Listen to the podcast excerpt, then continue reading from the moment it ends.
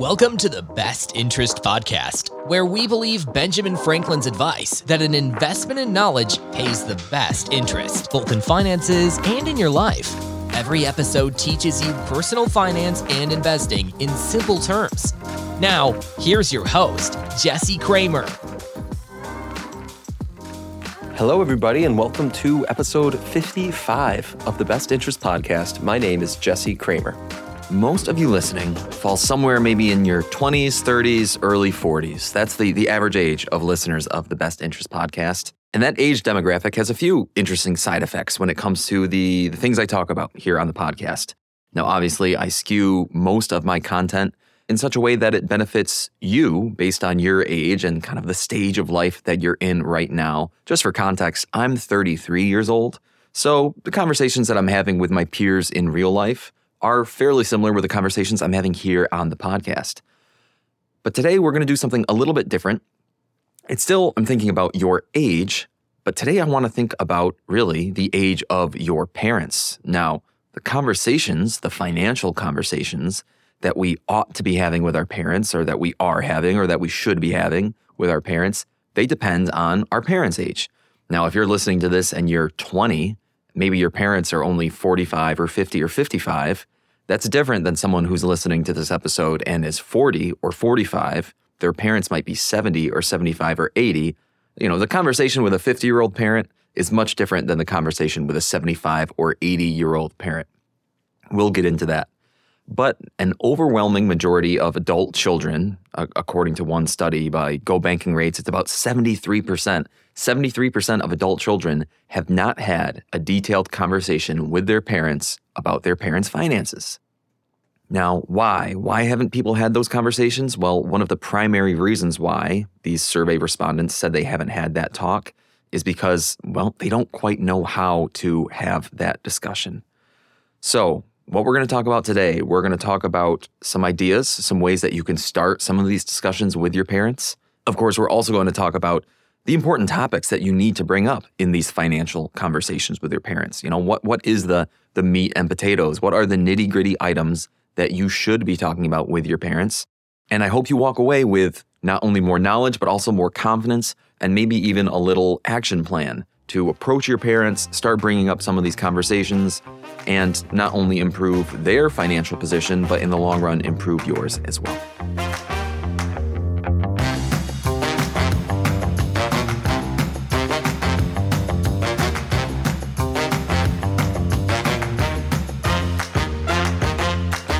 Let's talk about some of the ways that we can broach these conversations with our parents. How do we get that foot in the door? How do we start that first conversation or how do we ease our parents into the conversation? How do we ease ourselves into the conversation, right? It's not always a comfortable conversation. One of the best places to start is actually talking with your siblings. Your siblings are your peers. They're in a similar situation as you are. They are a child of your parents. They might be a beneficiary of your parents financially, or they might have to care for your parents eventually in some sort of medical way. So your siblings have a lot in common with you. But you might be thinking that talking with your parents about their finances is is hard enough as is. It might add another layer of complication to bring your siblings into the conversation. That's true. But if you don't bring your siblings into the conversation, or if your siblings feel left out, that might cause some resentment, you know, some emotional resentment. It's not math and numbers based, but it's just the way that human brains work. So, first, I think you and your siblings need to get on the same page. One of the ways you can do that is simply by figuring out who will initiate this future money talk with your parents. Maybe it's just you, maybe it's just one of your siblings, maybe it's all of you all at once. You also can discuss what roles you're going to play in your parents' lives as they age. Some of that might be based on geography, you know, how close you live to your parents. Some of it might be based on, you know, the age of the siblings in the family. You know, does the oldest sibling have to take more responsibility? That's up to you. But eventually, when you do talk to your parents, you can let them know how each of you, siblings, wants to help out or how you feel about their financial situation, how you feel about the way that you're written into their will, those kind of things. That might make it easier for your parents to talk to you because at least they know that you, as siblings, are, well, hopefully you're willing to work together in some way, shape, or form. But at the very least, you're coming to your parents with full information about the different roles and different responsibilities that you and your siblings are, are willing to take. Okay, once you've talked to your siblings and kind of established some of the ground rules, for lack of a better term, you've got to find a right time to talk to your parents. Now, conversations with your parents about their finances, they can happen naturally, but sometimes it's not natural. And even if it's a not natural situation and you're able to broach the topic casually, you should realize that you're going to need to set aside time for a, a truly in depth conversation, or maybe even a, a series of conversations, a series of discussions with your parents to gather details about their finances. Like I said, this isn't really a casual thing. So, you know, despite the fact that you and your siblings, your parents are probably all together during, say, holidays, you probably shouldn't have one of these conversations during a holiday gathering, even if it is that one time a year that you guys are all together.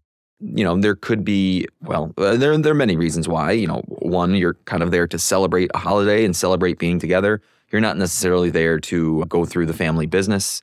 Sure, there might be other people at the holiday event itself who don't really need to be part of that conversation. You know, aunts, uncles, cousins, whatever. That's that's a small thing. And and granted, there there are all these extracurricular activities uh, that might occur at a holiday feast that don't need to be involved in the the sobering conversation of estate planning. But either way, you need to find a time where, as a family, you can get together, preferably one that's not during the holidays or during that kind of designated family time. It needs to be a, an event unto itself. It could take many different attempts, several attempts, before your parents understand why you want to sit down with them, why you want to discuss their finances with them. And it could take several attempts before your parents are willing to, to open up to you. Now, one possible idea is to at least broach the topic at some family event to set up a future conversation. You know, maybe it's the day after Christmas or it's the end of the Thanksgiving meal, and one of the siblings just says, you know, hey, mom, hey, dad, we've kind of been talking amongst ourselves. And when the time is right, you know, outside of the holidays, maybe we can find a day to get together and start to talk through some of these important topics. They're important topics to us, your children. They're probably important topics to you as parents. And we just want to know where your heads are at. So let's not talk now but maybe we can talk in the future. It's not a bad idea to bring that up in person. At least I'm a big fan of these in person conversations. If you haven't already picked up on it kind of through your, say, your career or, or, or your work, it's hard to get the right emotion across via writing, or it's hard to get the right emotion across sometimes over the phone or even over Zoom. The best way to have hard conversations, preferably, is in person if you can. And so it's not a bad idea to bring up this topic, which can be a hard topic, in person with your parents. Just don't get into the nitty gritty details of it all during a, a celebratory time.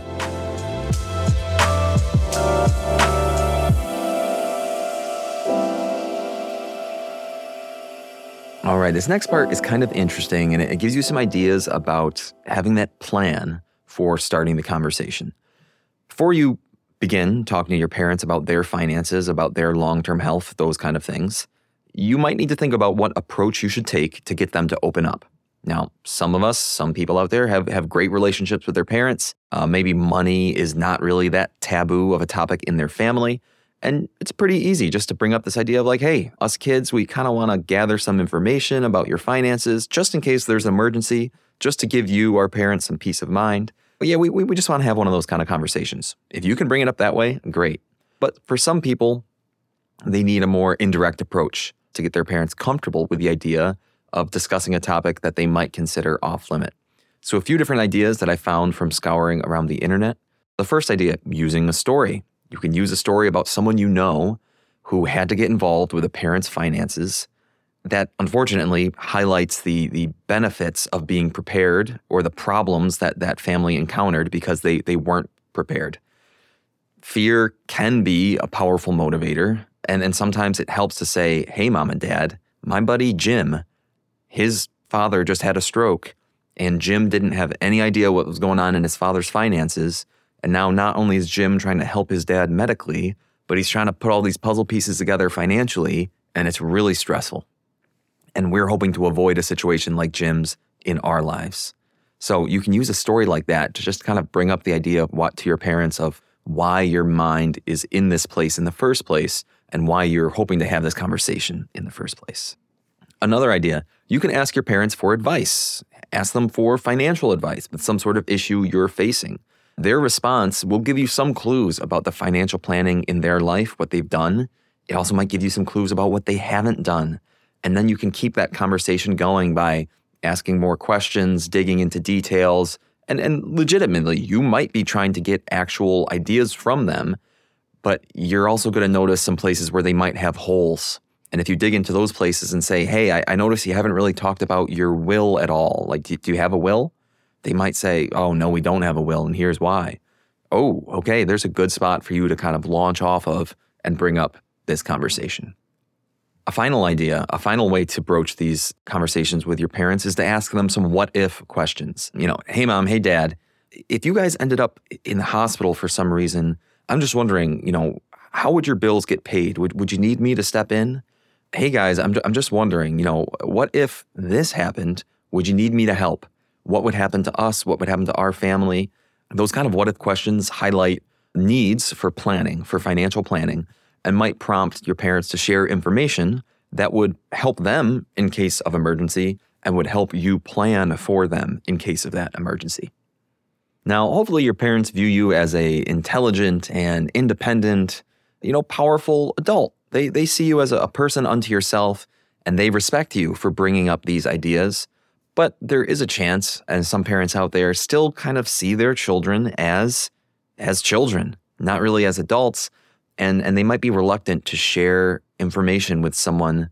Well, it could, it could be for any reason, but one of the biggest is that they still see you as essentially a child, and they don't really want to take advice from their child. Maybe they don't want to burden you with these responsibilities because you're still a child in their mind. And for that reason, some parents are going to be more receptive if they hear these requests from a third party as opposed to from you directly. Now, ultimately, you're the one who you probably want to be involved in the conversation, especially if you are going to be taking care of them, if you're going to be helping them pay their bills, if you're going to be receiving any sort of bequest from your parents. But you might want or need to reach out to some sort of third party. It could be a legal professional, it could be a, a trusted contact, another family member, a friend, a clergy member. It could be a financial planner or someone that they work with. Maybe it's even your spouse or your partner you know, essentially your, your parents' son in law, your parents' daughter in law, instead of you yourself. Just someone to broach the conversation with your parents, explain to your parents why the conversation is important, and then explain to your parents why it's important to loop you, their children, into that conversation. It can be hard for you to do that all yourself. You know, hey, mom, hey, dad, here's why it's important you talk to me about this it can be easier sometimes for a third party to say, Hey, Jim, hey, Nancy, here's why this conversation is important. And here's why you should be talking to your kids about it.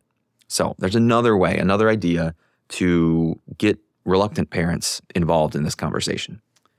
Okay, but what do we actually talk about? Let's talk about the various nitty gritty financial topics, the information that we hope to gather from our parents as part of these challenging conversations.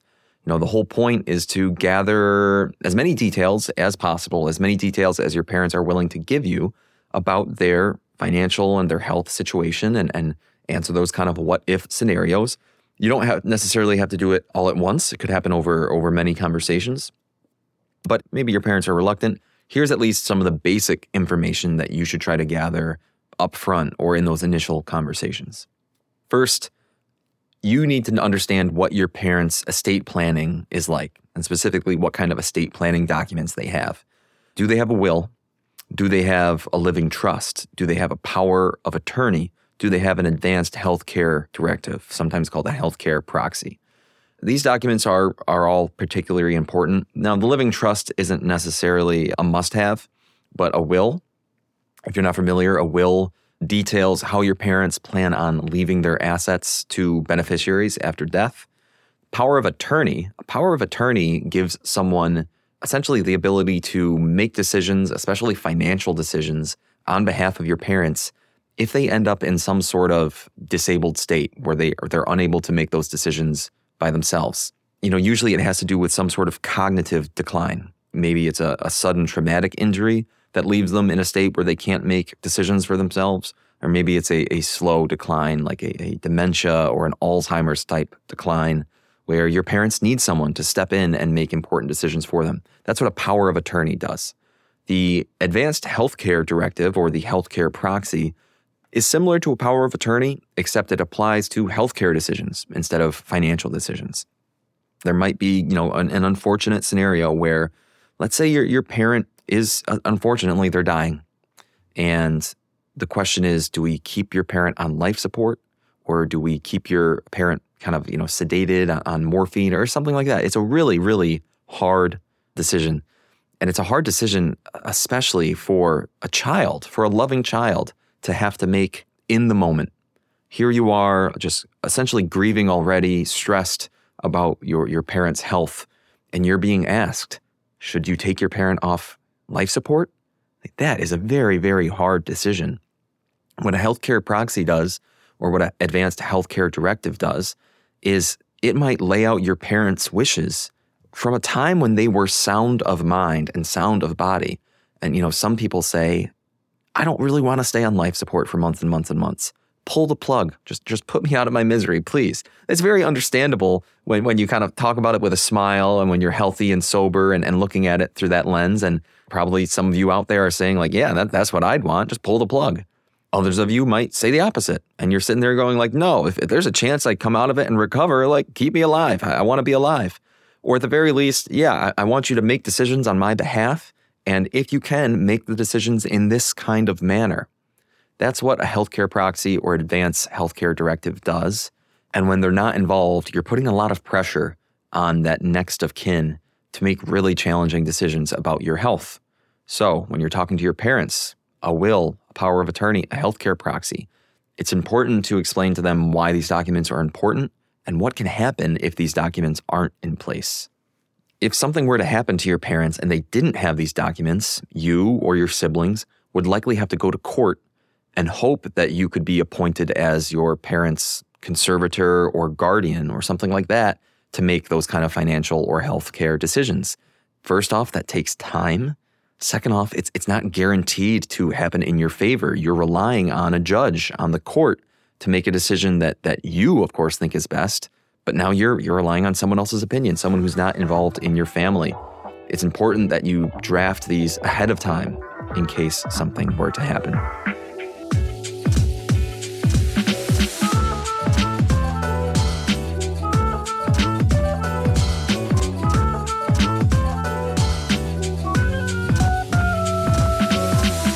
Okay, what else can you talk to your parents about? Another big one is how do your parents pay their bills? That's a great thing to know in case an emergency arises and you need to step in. Are bills being paid automatically? Do your parents write checks every month? In what amount? Where did they send them to? All those kind of things. It's probably annoying to gather all that information, but it is important. Where are the checks coming from, right? Are your parents pulling money out of their retirement accounts, out of a taxable brokerage account? Are they simply living off of what's in their bank account plus some social security checks? The more info your parents are willing to share here, the better. And uh, speaking of assets, speaking of retirement accounts, it's important for you to know what kind of asset base your parents have. And this is where the conversation can get a little bit murky.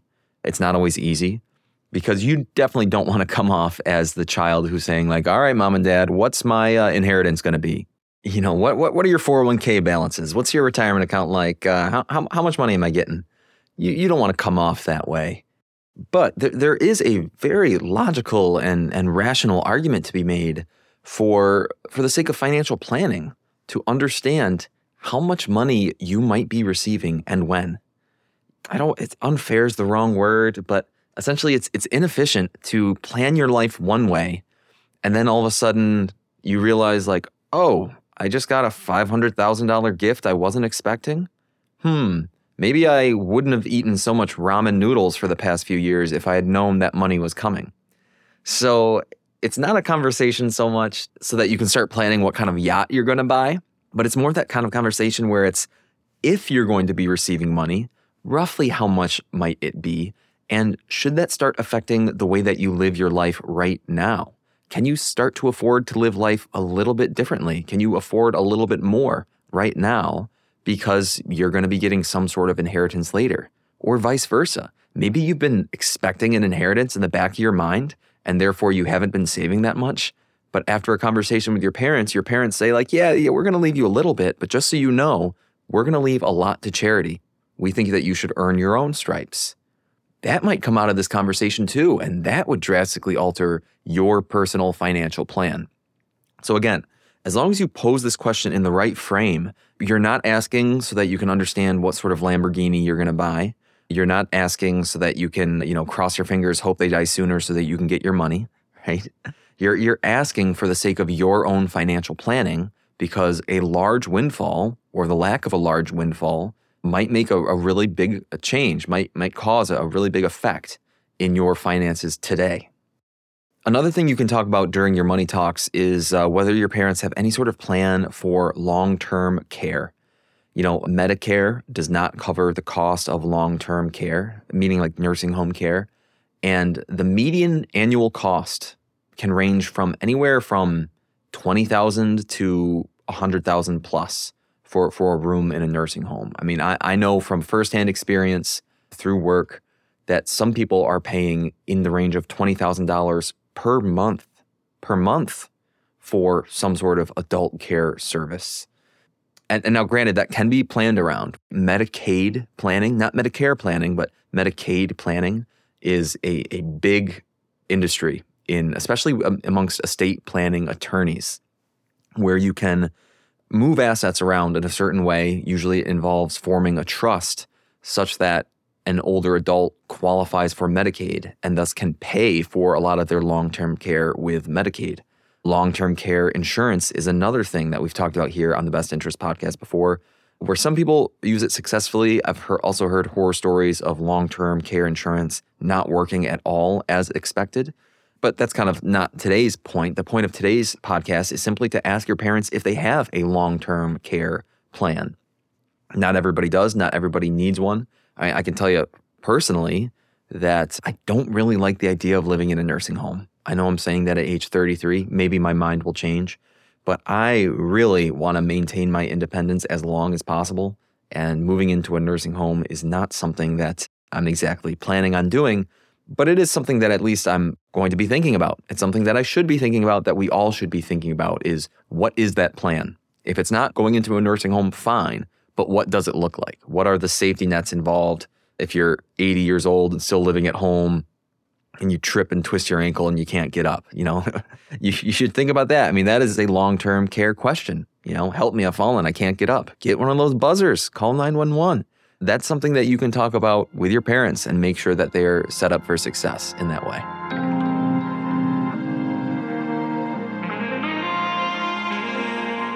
Changing gears a, a tiny bit here, staying on the main subject, but just changing gears a tiny bit.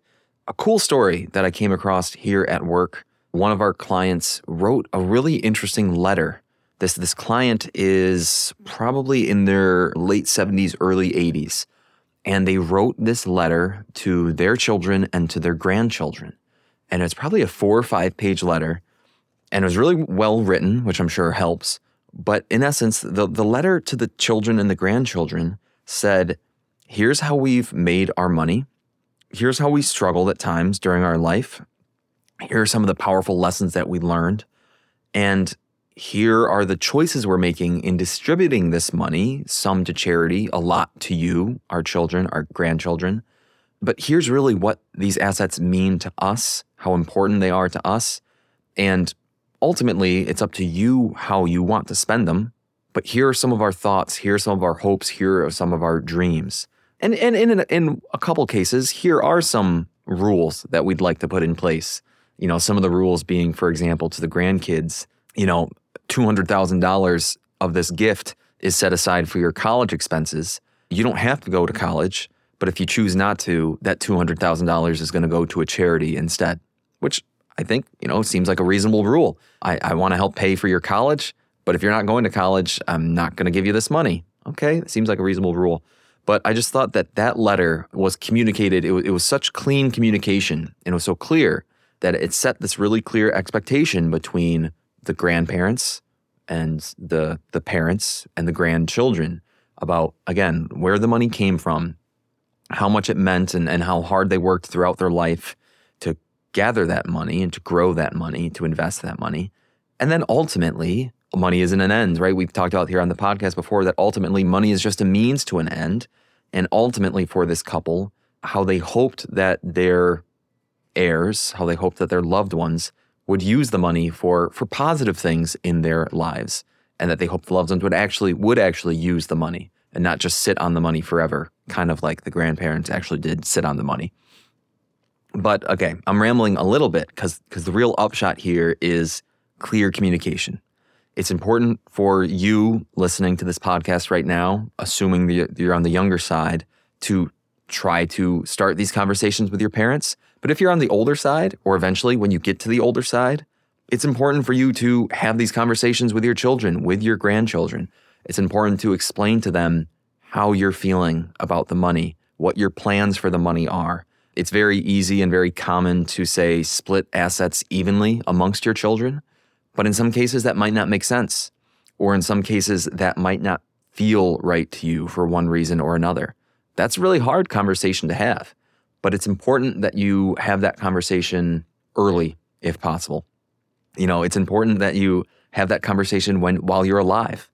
Because the fact of the matter is, sometimes that conversation doesn't come about until after you've passed away, when an attorney is administering your estate and the attorney is the one breaking the news to your loved ones that the assets are going to be broken up in a certain way. That's not very fun for your loved ones to hear that in that way. And in fact, it can lead to some some permanently bitter feelings. I was recently reading what essentially is, is a Dear Abby column. I think it's on MarketWatch. But they have a, a column where where folks can write in to an editor or a personal finance expert and say, here's my situation. What do you think?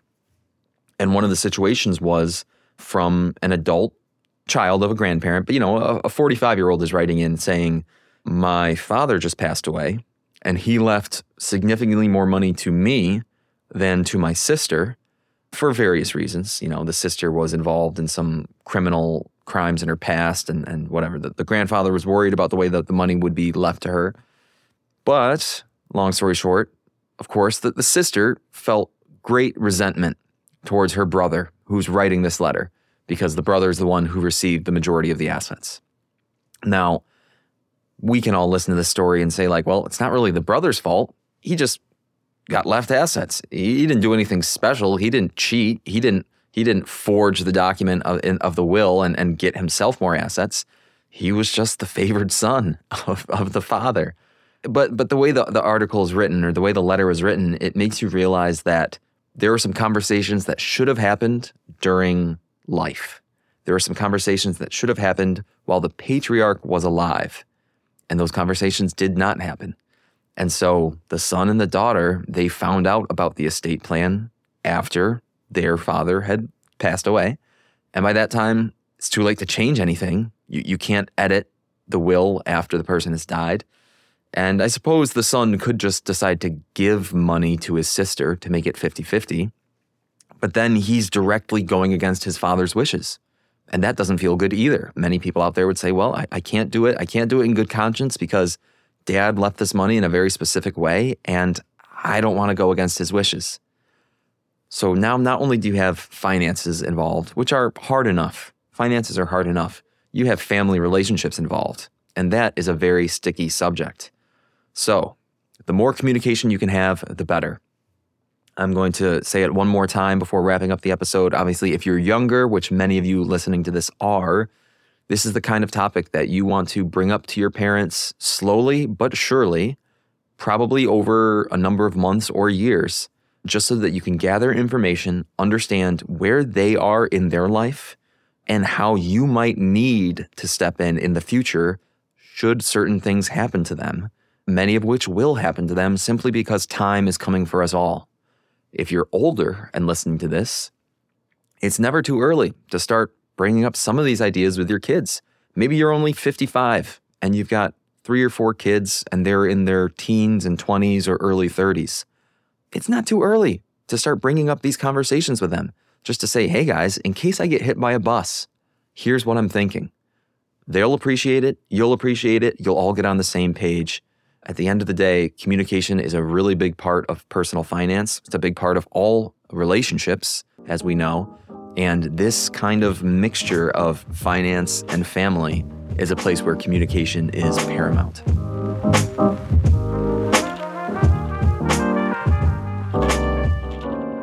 And let's end today's episode because we've been dealing with our aging parents. We've been talking a little bit about estate planning or planning for the end of life. And I think on that note, it might be a good time to talk about the top five regrets of the dying. Now, this is a blog post that I recently wrote on the best interest. And in fact, it's a list that I didn't necessarily come up with, but I wanted to share with you guys listening, with my readers who read on the blog. Australian nurse Bronnie Ware, B R O N N I E, Bronnie, kind of like LeBron. Bronnie Ware worked in palliative care, that is, easing the pain of the dying, for many years. And over her time, spending time with dying patients, hearing the things that they regretted about their life, Ware formulated this list, the top five regrets of the dying. And her list has traveled far and wide over the internet for quite good reason, in my opinion. Now, when I read this list, I thought to myself that it's got these direct applicability to personal finance because personal finance is ultimately about allocating the limited resources in our lives. And no resource is quite so limited or thus quite so important as our time. Our time is the ultimate limited resource. And Bronnie Ware's list serves as an important reminder of that. So let's dive right in. Number one, the number one top regret of the dying. I wish I'd had the courage to live a life true to myself, not the life others expected of me. When I see this, I think of peer pressure. Peer pressure is a hell of a drug. We've all succumbed to it. We're all guilty at some point in our life of making choices based on what our friends, our family, other people in life might think of us.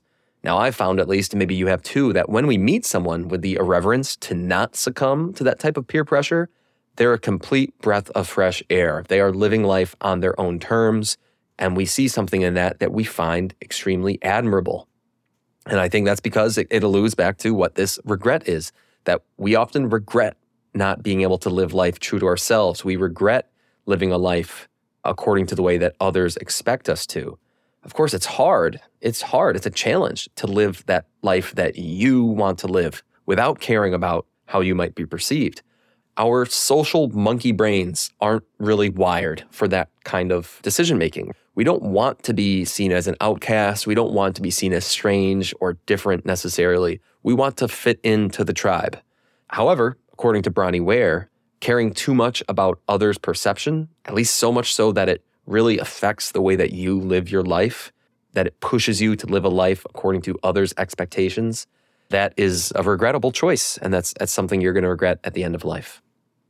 Number two, I wish I hadn't worked so hard.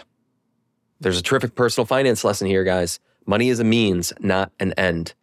Because yes, we need money to pursue our passions and to support our loved ones. And that money is obtained, typically at least, through some form of hard work.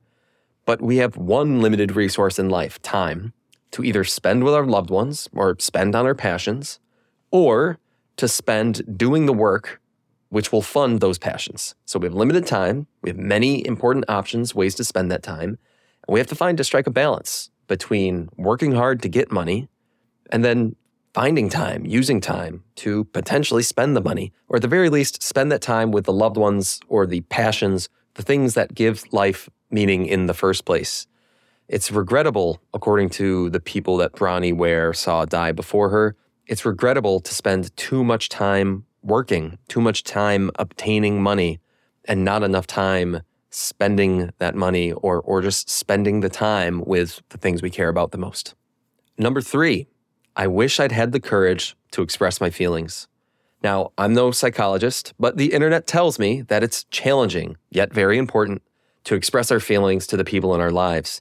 However, we frequently hesitate to express those feelings because, well, one, it's hard to be vulnerable. Expressing our feelings, it, makes us vulnerable. We're, we're sharing our, our deepest thoughts, our insecurities. What if she doesn't love me back? You know what I mean? I, I can relate to that one pretty well.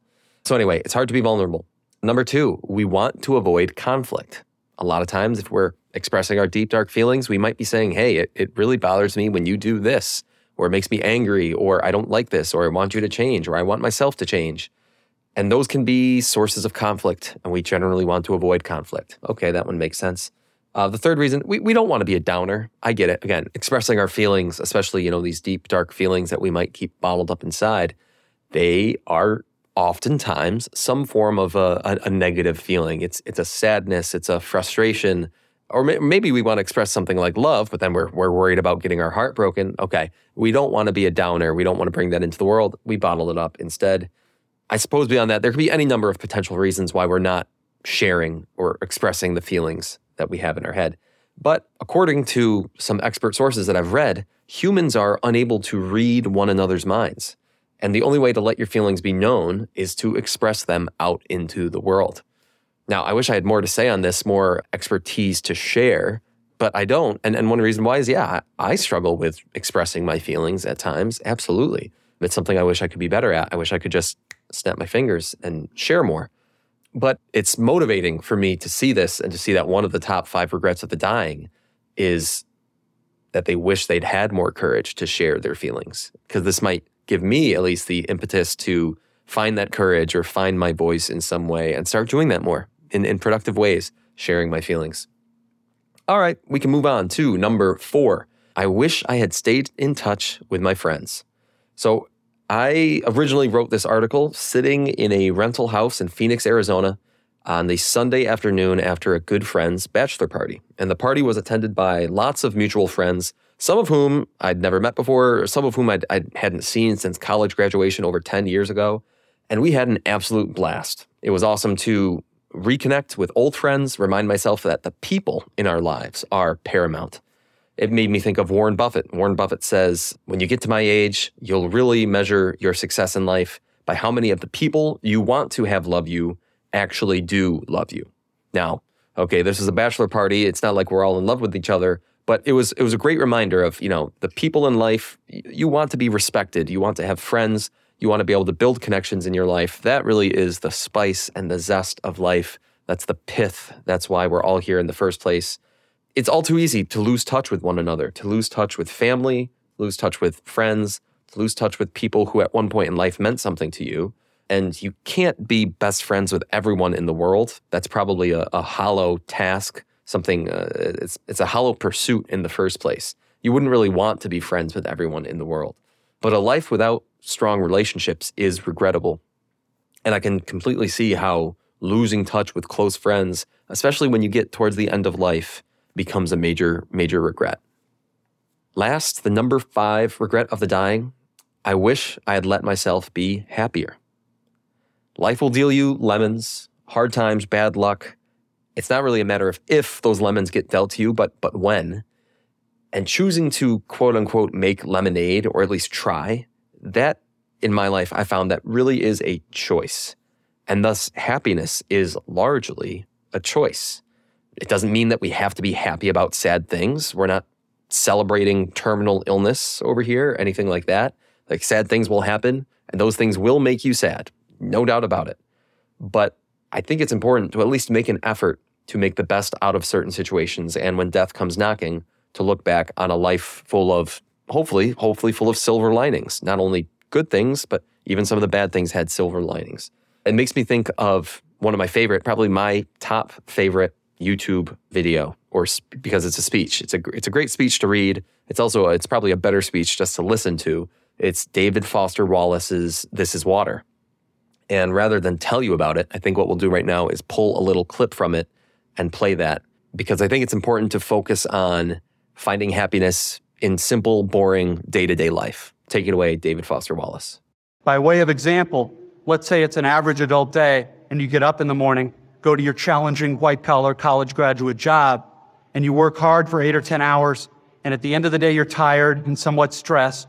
And all you want is to go home and have a good supper and maybe unwind for an hour and then hit the sack early because, of course, you have to get up the next day and do it all again. But then you remember there's no food at home. You haven't had time to shop this week because of your challenging job. And so now after work, you have to get in your car and drive to the supermarket. It's the end of a workday, and the traffic is apt to be very bad.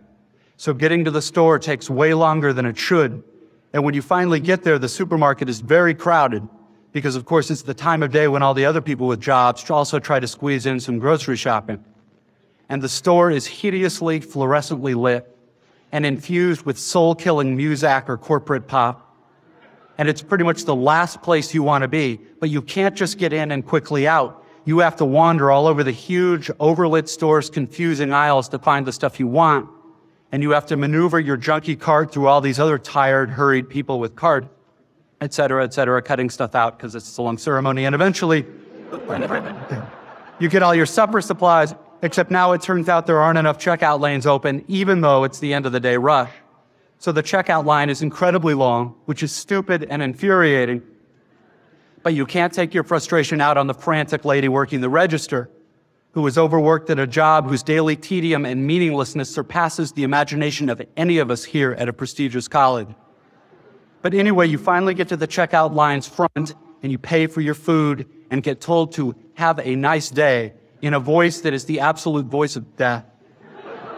And then you have to take your creepy, flimsy plastic bags of groceries in your cart with the one crazy wheel that pulls maddeningly to the left, all the way out through the crowded, bumpy, littery parking lot. And then you have to drive all the way home through slow, heavy, SUV intensive rush hour traffic, et cetera, et cetera. Everyone here has done this, of course, but it hasn't yet been part of you graduates' actual life routine, day after week after month after year. But it will be and many more dreary, annoying, seemingly meaningless routines besides. But that is not the point. The point is that petty, frustrating crap like this is exactly where the work of choosing is going to come in. Because the traffic jams and crowded aisles and long checkout lines give me time to think. And if I don't make a conscious decision about how to think and what to pay attention to, I'm going to be pissed and miserable every time I have to shop because my natural default setting is the certainty that situations like this are really all about me, about my hungriness and my fatigue and my desire to just get home. And it's going to seem for all the world like everybody else is just in my way. And who are all these people in my way? And look at how repulsive most of them are and how stupid and cow-like and dead-eyed and non-human they seem in the checkout line. Or at how annoying and rude it is that people are talking loudly on cell phones in the middle of the line and look at how deeply personally unfair this is. Or, of course, if I'm in a more socially conscious liberal arts form of my default setting, I can spend time in the end of the day traffic being disgusted about all the huge, stupid, lane blocking SUVs and Hummers and V12 pickup trucks burning their wasteful, selfish 40 gallon tanks of gas. And I can dwell on the fact that the patriotic or religious bumper stickers always seem to be on the biggest, most disgustingly selfish vehicles, driven by the ugliest,